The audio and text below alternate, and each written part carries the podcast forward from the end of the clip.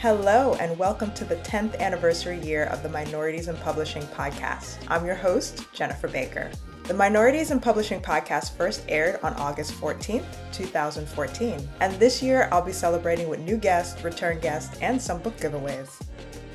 For new and returning listeners, you may know you can find the podcast on Tumblr at minoritiesinpublishing.tumblr.com, as well as on Twitter and Instagram at minoritiesinpub. You can also sign up for the monthly MIP newsletter for info on new episodes, guests and industry news, as well as job or writing opportunities. Minorities in Publishing is available wherever you listen to podcasts, including Spotify, Apple Podcasts, Google Podcasts, TuneIn, and iHeartRadio. It's also available on the podcasting hosting server Libsyn, L I B S Y N. Thanks so much for listening and hope you enjoy this episode.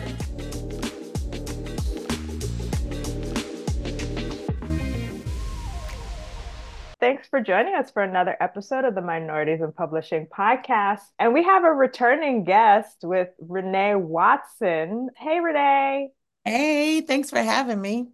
You know, do you know that SNL, it's kind of a skit where they have the frequent, it's kind of a frequent flyers club where it's like, who's hosted SNL the most? oh. Am I, I like, running for yeah. your I think you're you are officially the guest who has been on the most. Oh, well, that's an honor. That makes me feel real good. Thank you for having me so many times. Oh, thanks for being on and and wanting to be on. I say this all the time. I've said it publicly. I've said it to you personally. You are my favorite moderator for panels. You are my go-to person when I want to be in conversation with someone. You already know. I love talking with you about all things books. Yay. And I love having you on because you're constantly doing wonderful things. And I just love your work so much and you as a person, obviously. So it's always such a joy and it's kind of easy breezy, you know? like, like, I don't yes. think any guest has been problematic ever. And if so, I probably didn't post that episode. but but you especially, it's just so easy. It all flows and it's just like very breathy. And so I'm really happy to just be able to talk to you in, in a big year. It is a big year for me. It is. I have to count. I feel like you've been on four or five times. Um, okay. Um, so if it's four, that's funny because this year you have four books coming out. Yes. so it's just all full circle. right? How about that? Yes, I have my very first poetry collection coming out in February, which I'm so proud of and nervous about. It's interesting. This year is the, the year of me pushing myself to do new things or to publicly do things that I usually do privately, like write poetry, but to share it in a book. and some of the poems are about my life, my actual self, not fiction. It feels like a, a groundbreaking year. In that way. And I have my first adult novel coming out in May. So that also feels big and new and another way to push myself. And a picture book that is my most simplified picture book. It's very traditional, as in short, and I write very long picture books usually. So this one is more traditional and it's just a little brown girl celebrating the first day of summer, illustrated by Bea Jackson. And then an, another picture book later in the fall about Cicely Tyson. So, yeah, it's going to be a full, beautiful year. And I'm so glad you mentioned that kind of year first for you because I was noticing that too with Black Girl You Are Atlas and Skin and Bones. And also for Lilliam Rivera, her debut adult yes, novel I'm will so be coming excited out. about that. I'm so proud of her. Yeah, this year too. So it feels like for you both. And I, I mentioned in the newsletter that went out earlier today that your covers, you know, like I kind of put you in the same little paragraph, and then your covers are both red too. So, not that there aren't a lot of books that are red, but it was just kind of like funny. I'm like, oh, like they're both debuting in the adult realm. They're both folks who really enjoy the swath of mm-hmm. literature. Like, you know what I mean? You and Lilliam and myself, we read a lot. Yes. We don't just read what we're writing at the moment or maybe what you're known for writing at this time. Like you read everything, right? Like you read poetry, you read adult fiction, you read memoirs, you read the whole thing. I do. Yeah, you know, it's funny. I always, I have always said I am a writer. I'm not a children's book writer. I'm not a poet. I'm not a writer who writes nonfiction or fiction. I write, and whatever the story needs to be, however it comes to me, whatever I want to play with is what I end up doing. So I try not to limit myself to just this one way of telling the story, but to be open. And really, all the books have been a lovely, beautiful surprise because my background is in playwriting and poetry. so I never even thought I would write a novel or a book. I didn't have that necessarily as a goal, but I knew that I would be a storyteller and that I would tell stories for my whole life. I didn't know that, but I wasn't married to just one way of telling the story. I studied playwriting in college. I studied yeah. screenwriting and playwriting hmm. which I think is why I like dialogue so much. Right. Yeah. I think if you know that about me, that poetry and playwriting were my first go tos, my first loves. I think if you reread my work, you'll be like, oh, that makes so much sense now because I, I think I write in a very poetic way, short vignettes. And you always know, like, setting is almost a character in my books. And the dialogue is full. You know how characters are moving because I see what's happening, like playwrights see what they're writing for the stage. It's yeah. very much in my head that way. Mm, that makes a lot all of the, sense. All the blocking and and sometimes I'll have to go back and make sure that I am describing things because I can have two people talk to each other forever. And I'm like, Renee, you got you got to break up this dialogue. This is a novel, not a play. So yeah, it's it's in me. It's what I first wrote. And and I love the theater to this day. I love to see live theater and I love poetry, especially when it's spoken. So like, you know, going to poetry reading, spoken word, poetry slams, all that kind of stuff. So does that mean there may be potentially a play? Oh, I would love that. I mean, I'm never gonna say never, right? I am not writing one right now. I will say that. That we know but, um, no, really, I'm not, I'm not. But yes, I would love. Well, I would love to write a play that actually, you know, like hasn't been written, and also have some of my books adapted for stage. So I'm very much open to all of that for sure, for sure. I was thinking that because Mahogany Browne, I believe she had her first YA, which is in verse, I think that was converted to a play, right? Um, at oh, I didn't know that. That's yeah, awesome. yeah. I think she had gotten a grant or support from, and there were teens, and it, I never got to see it, but I she had posted video. And so when you're mentioning playwriting, and I just thought about Black Girl Your Atlas and the potential for that to to be kind of like a one woman show, a group show, yes. like everyone, you know, like you see the the growth of this narrator. Because that's so funny that you said that. So my early beginnings as a storyteller and i mean early like high school early college i used to put on one woman shows all the time for the community. And i had a, a small acting ensemble called where i'm from productions and we would put on shows in in northeast portland um, that were a combination of the written word or well the spoken word um, music dance images on the screen you know multidisciplinary show. And so it would mix poetry. Sometimes there would be short skits that would be performed on stage and then i'd leave and then the dancers would come out and but i was directing it all and putting it all together. And i miss that work so much. So i have been thinking about how do we bring words to life and how can a book live beyond the pages? And it feels ripe to have Black Girl Your Atlas live as something else because it is poetry and so much of it is visual, even just the book itself and all the beautiful art that's in it. So yeah, I'm thinking of what I want to do with the book after it's out for a while and engages with readers. So was the production it was your production company or you mm-hmm. worked with it? No, so it was mine. I founded it. I started it in high school. Yes. Wow. I, mean, I was like a it was I was a junior in high school. So it wasn't official then. It had a name, but it wasn't official. But So was my, it a, it was an LLC. My freshman year in college it was. So then I got serious about doing it for real. Mm-hmm. And really did have an LLC. We had, you know, little fundraisers. We were very, very grassroots. But the big vision was, yeah, to have a performing arts company and to put on shows that we were writing and and you know be out in the community engaging and having talkbacks about whatever the issues or themes were in the show.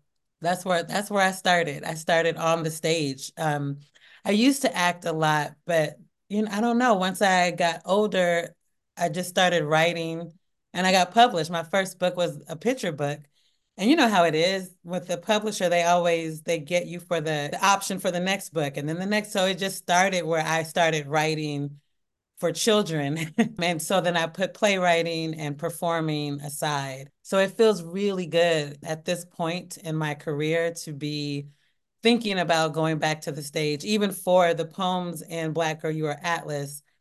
I've been thinking about making, you know, how do I share this work when I'm doing author visits and events um, in a way that isn't only a conversation and a Q&A and just kind of the standard typical things we do when a book comes out, but how can we make a speakeasy environment or you know an open mic night type of thing and and I share poems and other people share poems. Like what are we going to be doing on this tour that really highlights that this is a poetry book not a novel? And not a novel in verse which is very different than a collection of poems you know very different. Let us emphasize. Let us Why emphasize. did you say it like that? What, what? I feel like you have you have something to say about that. I feel like poetry Twitter back when you know Twitter was way more functioning. There was this discussion that of mm-hmm. various poets, very respected poets, who ended up writing novels and verse, especially in the children's space, had said that they were like, you can't mm-hmm. just be thinking you break up lines and you know what I mean? Like, and I think it was more to prose people who were starting to get into and being like, oh, well, all these publishers want novels in verse. Novels in yes. verse keep winning yes. awards, but not realizing a lot of the people who were doing novels in verse were poets. Right. not novelists who suddenly were like, I'm gonna try to do. And so there was that. I know that you have that poetry background and you've always been so intrigued and very much emphasized your love for poetry and, and mm-hmm. how its origins really started for you. Your origins kind of start from poetry, but also who you read, right? Yeah. And so that's a very different thing than I was assigned some poetry, never read it again. Gonna write a novel of verse. that's a very different thing. that's a very different thing. Yes, that is. And I agreed. I was sitting there like liking those tweets because I know where I belong in the prose space. hilarious. When I was a teaching artist, there would be so many times when I wanted to teach on a certain topic, but could not find an age appropriate poem or school appropriate poem because there weren't, there just were not a lot of poetry collections that were culturally relevant for Black and Brown students that were talking about the issues they wanted to talk about and in a style that they wanted to read. And so I have for a long time would just do the assignment that I was giving. And so I would write the poem, which is a good practice, I think, for educators to actually do what we're asking young people to do. So you can work out, you know, oh, this part is going to be hard, or that, you know, this is making me vulnerable emotionally and i'm asking young people to do that so i feel like i had a lot of empathy for my students because i was doing the assignment first um, and i just realized over so many years of that like man there just should be more poetry for young people that are collections of poems standalone poems that teachers could use in the classroom so i hope that part of this is is answering that need that i had when i was teaching that i hope that teachers find this book and can pull out poems to give to their students as an example, as the model text, and then their students could write and respond from their own life. And I feel like for some of us as writers, for me, I wrote poems. I wrote short stories and poems. I was really into Emily Dickinson. Mm-hmm. That was my. Mm. I was like Emily Dickinson, and I had all this symbolism where mm-hmm. I'm trying to write about my period and it was so complex and abstract, it makes no damn sense. All the metaphors. No sense. Because I'm reading like the very, you know, you're reading the Joyce and the, you know, the epic poem. I think it's like we got Raisin in the Sun, Langston Hughes, you know, the old standby. Yeah, I do. like, mm-hmm.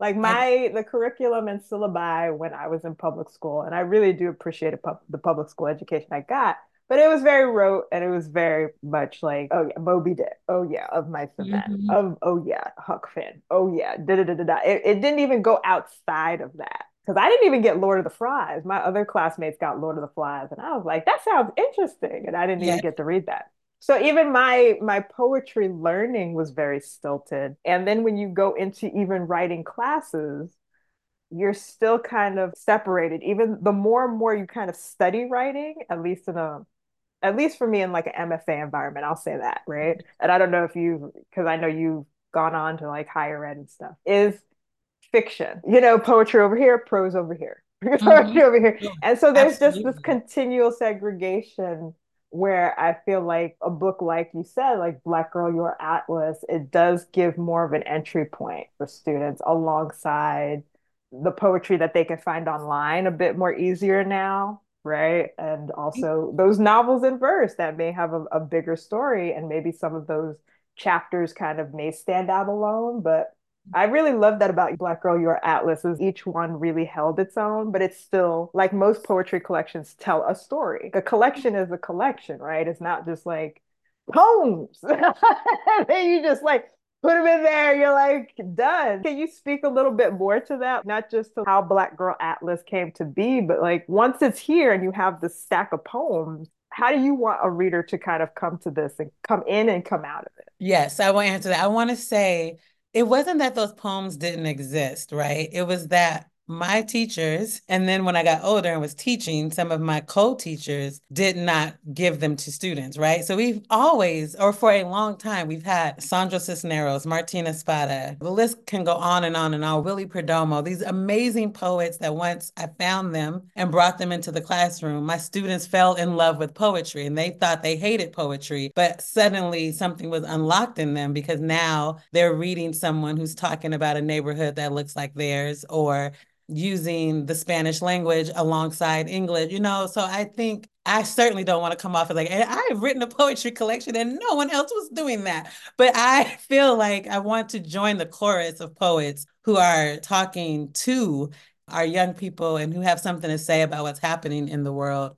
And so, to your point about picking the right poems for the collection, at first I just let myself write. So there were there are a few. There might be I think there are four poems in the book that were already written many, many, many moons ago. Where I'm from, which is after Willie Perdomo, Resurrection, That Girl, and Black Like Me. Those poems have been in existence for a while. Never published, but just poems that I wrote a long time ago that I've used in the classroom that I perform often. So I was thinking of the personal becoming broad and I want to talk about my childhood, but also want to just talk about Black girlhood in general. So I was just trying to think of what I wanted to say and what was on my heart. So I would just write. I just had journals that I was making up new poems, taking things from old journals that maybe there was a stanza here and a line there that I never finished, and then I finished them. So I had maybe 10 poems that didn't fit like once once I had a body of work and I sat down with first my like my readers that I always share work with. So Ellen Hagan, you know, you know her, good friend, co-writer of Watch Us Rise. She was probably the first person that I was like, okay, I'm writing a poetry collection. I don't know what I'm doing as far as like building the building blocks. So she read through them and she just starred the ones that felt like, oh, these are speaking to each other. So maybe add some more along these themes or this vein, you know. And then I did that and shared it with my editor, Namrata. And we together were like, yeah, maybe these poems might feel like for a different book or don't feel as strong as, you know, these. And that's kind of how we shaped it. So the work spoke to me, I guess, and kind of said, yeah, we, these poems are in conversation with each other. And so once I got those, I knew what else I needed to write to kind of fill in the gaps or what themes were emerging that I wanted to be more intentional about. You know, as a writer, sometimes you don't know what a thing is about until you finish the first draft of it. And then I could go back and say, oh, this is about sisterhood and it's about um, loving yourself in in the midst of not being loved all the time. So now I know what I need to assign myself. So that's kind of how I approached it there's a section that are kind of my tribute poems or old poems that honor Black women who are renowned. Like we know their names for many reasons, from Michelle Obama to Breonna Taylor. So I wanted to have a section for Black women whose names were recognizable. I knew I wanted to have poems about Black women who you won't know their names, but I know that I'm talking about one of my aunties or, you know, a neighbor. So I wanted it to feel universal and also very, very personal, if that makes sense. And you said that there are poems that started years ago. And could you say that for the rest of the books that are coming out too? Getting back to the fact that you have four books coming out this year, understanding you weren't like pow pow pow like oh yeah I'm doing a book every two months and every like there's I know I literally have one every season, Jenn. It's wild. I I did not write them all at the same time, and I think that each book was in response to something happening both very outside of my life, outside of myself, and very deep within myself. So with Summer is Here, which is a picture book about the first day of summer. Summer is my favorite season. It's my birthday. I was born in July.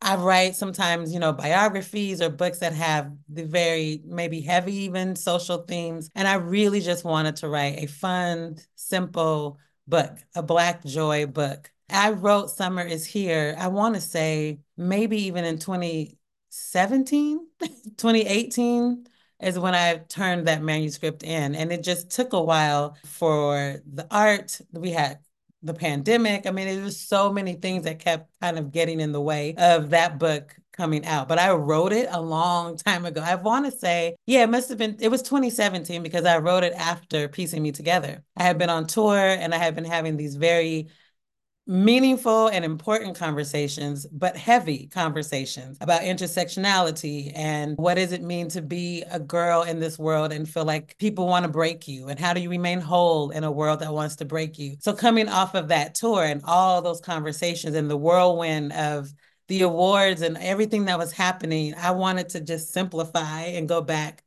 to a place of when I was a kid, what did I love to do? I loved blowing bubbles on the porch. I loved swimming in the summertime, loved going up to the ice cream truck. So that book is very much about the things that I loved to do as a kid and just wanting to also make sure that the work I put in the world is diverse and that there's a range. I don't want to always tell the same story. So I wanted to make sure that I had a Black Joy book, which at that time when I wrote it, I had not written the Ryan Hart series, right? That wasn't even an idea yet. So this is coming after What Mama Left Me, which was about domestic violence, This Side of Home, gentrification, piecing me together, you know? So that was the book that I first started thinking about Black joy and making sure the representation of that was in my work. That makes sense. I bring it up again because I feel like we see the end game, right? Like right. you see someone has multiple book deals or all these books are coming, da da da da, da but we don't realize the origins and the time mm-hmm. that comes, especially the picture books. For sure. For, Picture and books take the novels.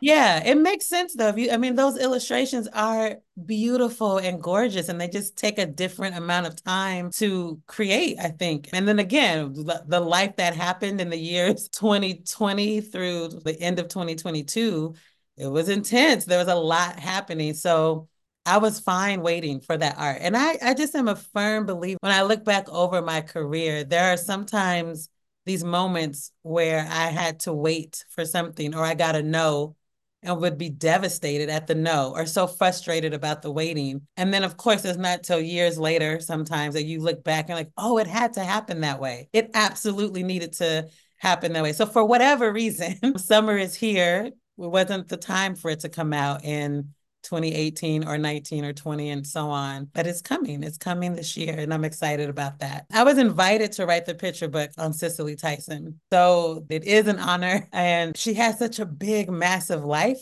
So taking her autobiography and trying to figure out how what am I going to pull from her stories and her words and share it with young readers was a challenge, but it was one that I was excited about. And yeah, I'm proud of that book. And um, Sherry Shine is the illustrator for that. And she is a quilt quilter. So these illustrations are first quilts that will then be the illustration for the book. They are stunning and beautiful, and I can't wait for people to see what she's cooking up. So she's still working on some of the spreads, but the ones that I've seen are amazing. And then, of course, there's the adult novel, which has been on the back burner. I want to say, I mean, my first kind of introduction to these characters was in that theater company I was talking about that I started in Portland, Oregon.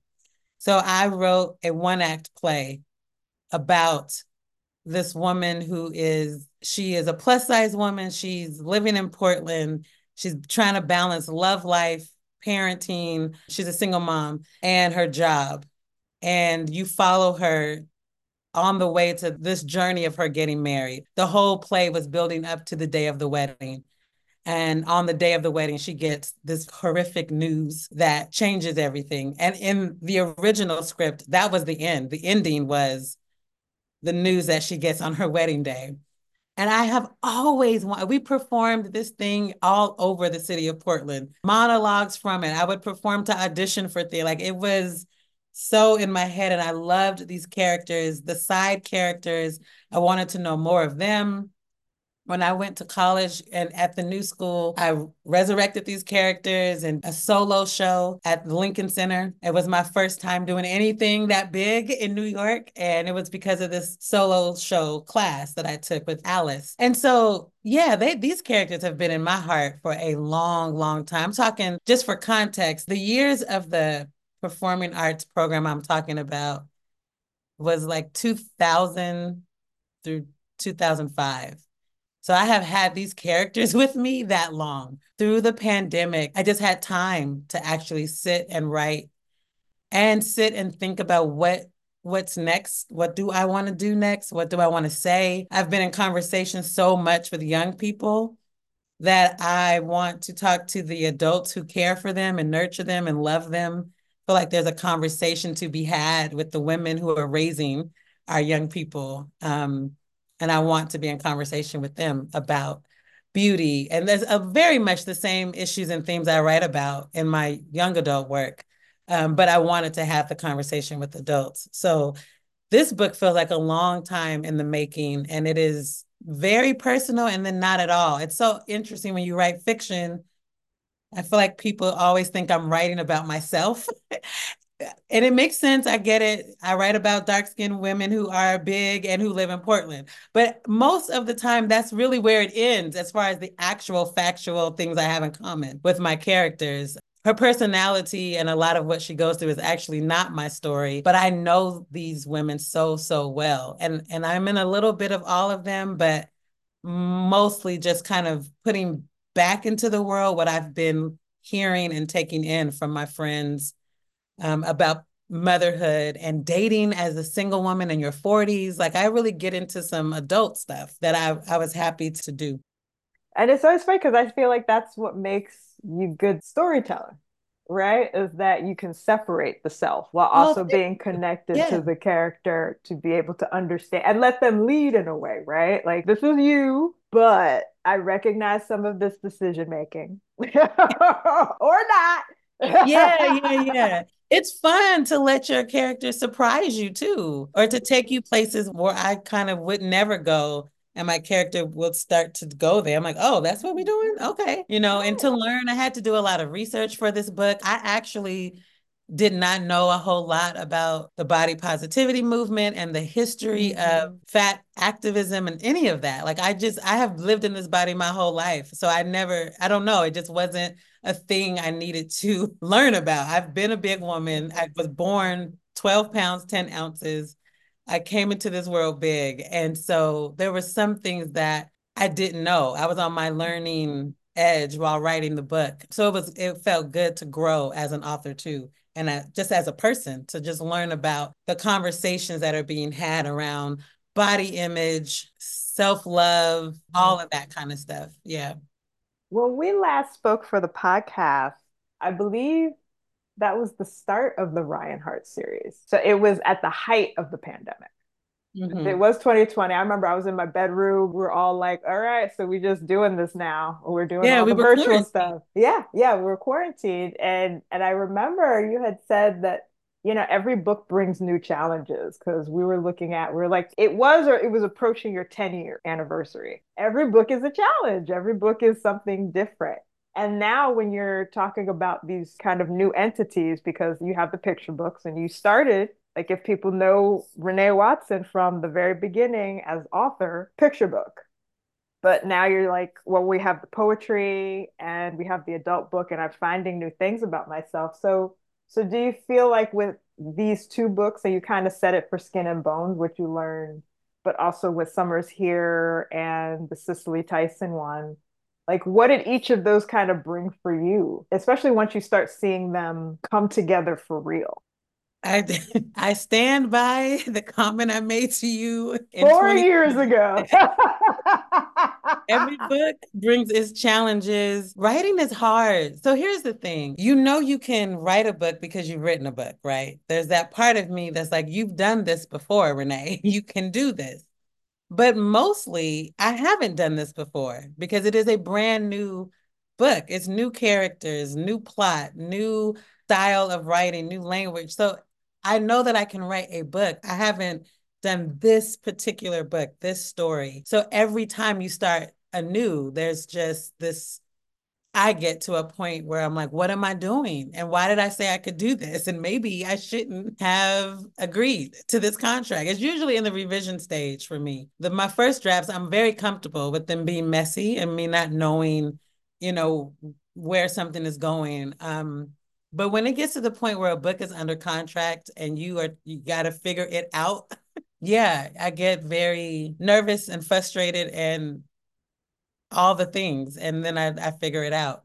So these books, I think they have taught me to trust my instinct. I think I've also learned to play more too. Skin and Bones, I have taken a lot of, mm, I don't know, I don't want to say creative risk, but I have pushed the boundaries of what we do in novels, right? Very much like piecing me together. There are chapters that are just one sentence or there are lists, there are actual poems versus just a scene with dialogue. I am merging poetry and prose in that way. And we move the margins in. This book is about three plus size women who are trying to figure out how to navigate space in many ways, right? The space literally of their physical bodies, emotional space, taking up space literally in a seat at a restaurant or on the plane. There's a lot about them fitting in, squeezing in. And then the bigger context of being Black women in Portland, Oregon, a very white city. And what does taking up space look like? And what has the legacy been of Black folks in the Pacific Northwest? So I wanted the page to literally be the metaphor and the container for what the story is trying to tell. So we move the margins in so the words are in the middle of the page, kind of squeezed in a little bit. So I'm just playing around and doing all kind of things in this book that felt fun and then it felt fun when I was creating it. And then in revision, I was like, oh my goodness, now I have to do some things that are just pushing me further and further into this world that I've created. So it was hard and challenging, just like every other book. It's hard and challenging, but I'm really proud of myself for for finishing. I'm proud of myself for sticking to some things that I really wanted and to just kind of I feel like I'm constantly coming more and more into myself and knowing this is my voice as a writer. This is my lane. This is where I, you know, I thrive. And this is a Renee Watson way of telling the story. I think I'm getting more sure of myself in that way. Whereas a few books ago, maybe even the first Ryan Hart book, I wasn't quite there yet, even. I feel more confident to take risk or to do things that I don't know if y'all will like it, but I hope you do. But I really like it, you know, and to be at peace with that is a new place for me. And it's also great when people respect it because of what you've accomplished. I'm not really even referring to like that number, what some people might factor into as sales. Like Renee has established herself as a very respected and attuned artist and person that people know who you are and what you bring with every book so that the reader trusts you. And that's what comes with it to me. It's not a quantifiable number, though someone can make it that. Some office somewhere is like, with that P&L, profit and loss, y'all. P&L. But what I mean is like when you know there's an author like you are invested in, you just keep showing up because the Mm. author keeps showing up. So- Thank you. And I love Black Girl Atlas, which is like, duh, um, that was going to happen. Because I was at NCTE, Renee and I, and a bunch of other wonderful people were at NCTE in 2023. And I went straight into the PRH booth and I'm like, showing my tag because it says author PRH. And I was like, hey, I like some arcs. I know you got them. And I said, I would like the Renee Watson, please. And Amber McBride was right next to me, and I was like, two. I was like, Yes. I was like, y'all sending me out tomorrow. You need to give me what I need today. And so I got Black Girl, You Are Atlas, which I loved. And it has the art from Ekua Holmes in it. I have an mm-hmm. art just to let people who are listening know. I don't have the final product.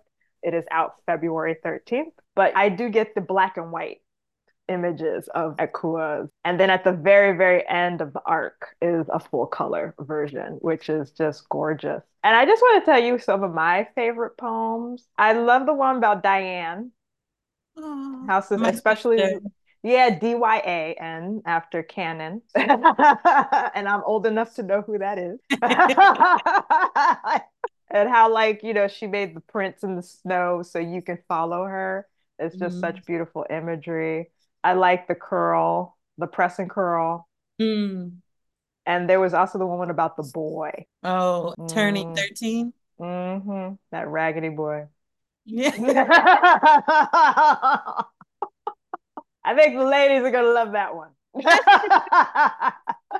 That's universal, no matter what oh, age you Oh, are. goodness. Goodness, goodness. Yeah, the age poems were hard, and I'm glad I wrote them. So for listeners, there are what? Turning seven, turning 13. Turning turning- 16, Yeah, how to survive your teen years, and different formats too. Like you do different styles within Black Girl Atlas. So there's not just like one way. You do haikus, and I'm not a haiku fan, I'll be honest. I told people, I'm like, I don't really love the itty bitty poem but I really like your haikus. So Thank you've you. converted me. I think I was just like, because I had to write haikus a lot in school. And you're Mhm. just like you're making the crappiest haiku because you're just going by five seven five five seven right. five. You're just trying to make it fit. like you're trying to make anything good. You're just like, oh, I gotta, like counting on your fingers, like how many syllables? You thought these were very powerful and potent. Like they hit. Your haikus hit. Thank you. I really appreciate knowing which ones resonate with you. It's nice. You just never know what a reader is also bringing to the work. And so, the thing about writing a collection of poems that's different than a novel is that there could be one poem that somebody really, really loves.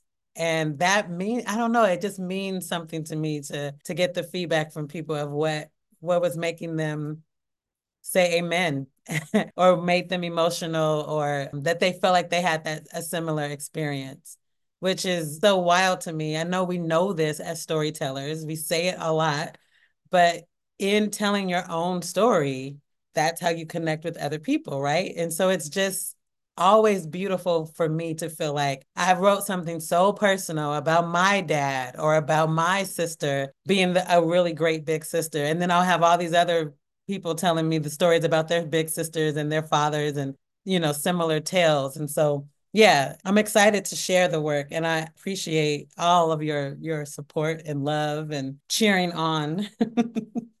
Oh yeah, I'm always on the sidelines somewhere, and sometimes with cookies. yeah, most of the time. You mostly I try.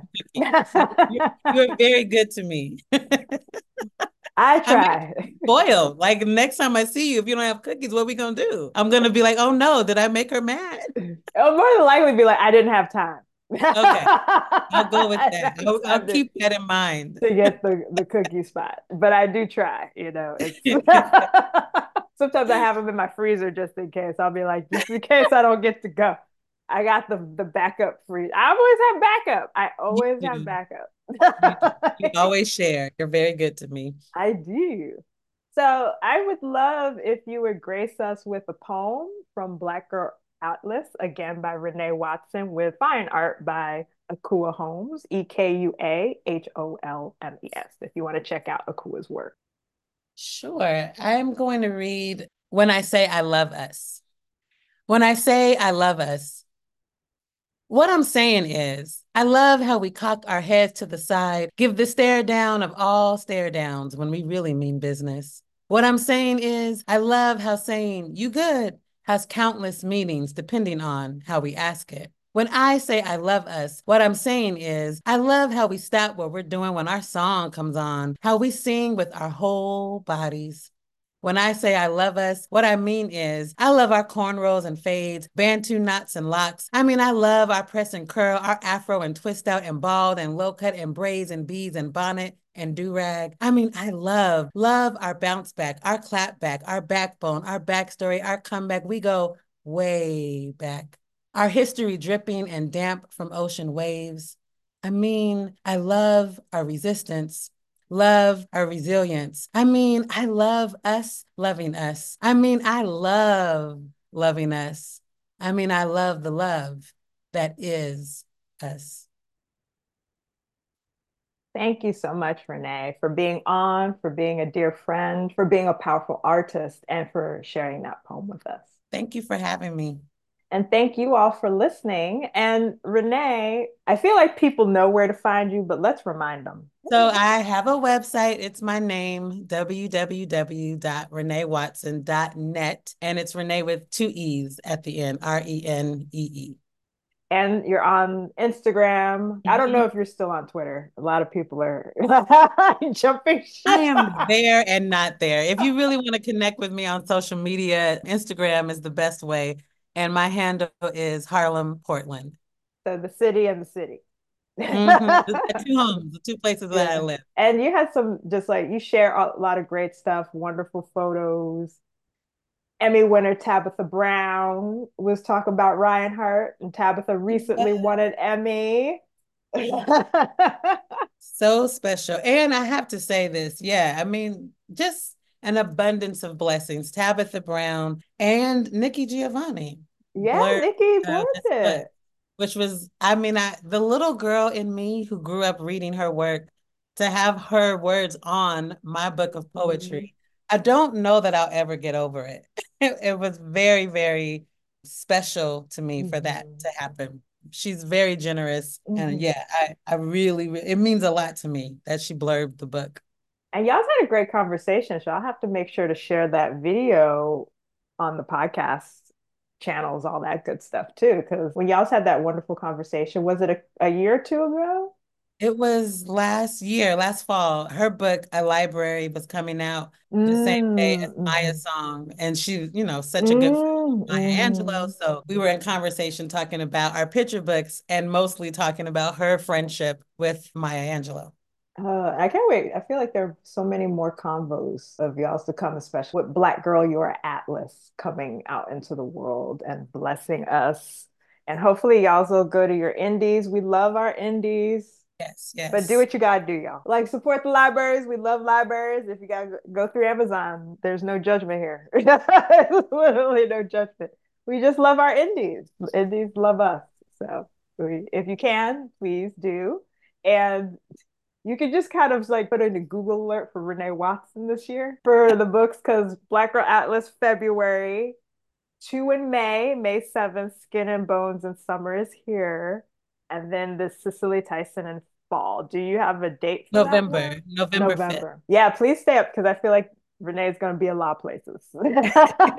yes, please come see me. If I'm in your city, I will be going on several book tours.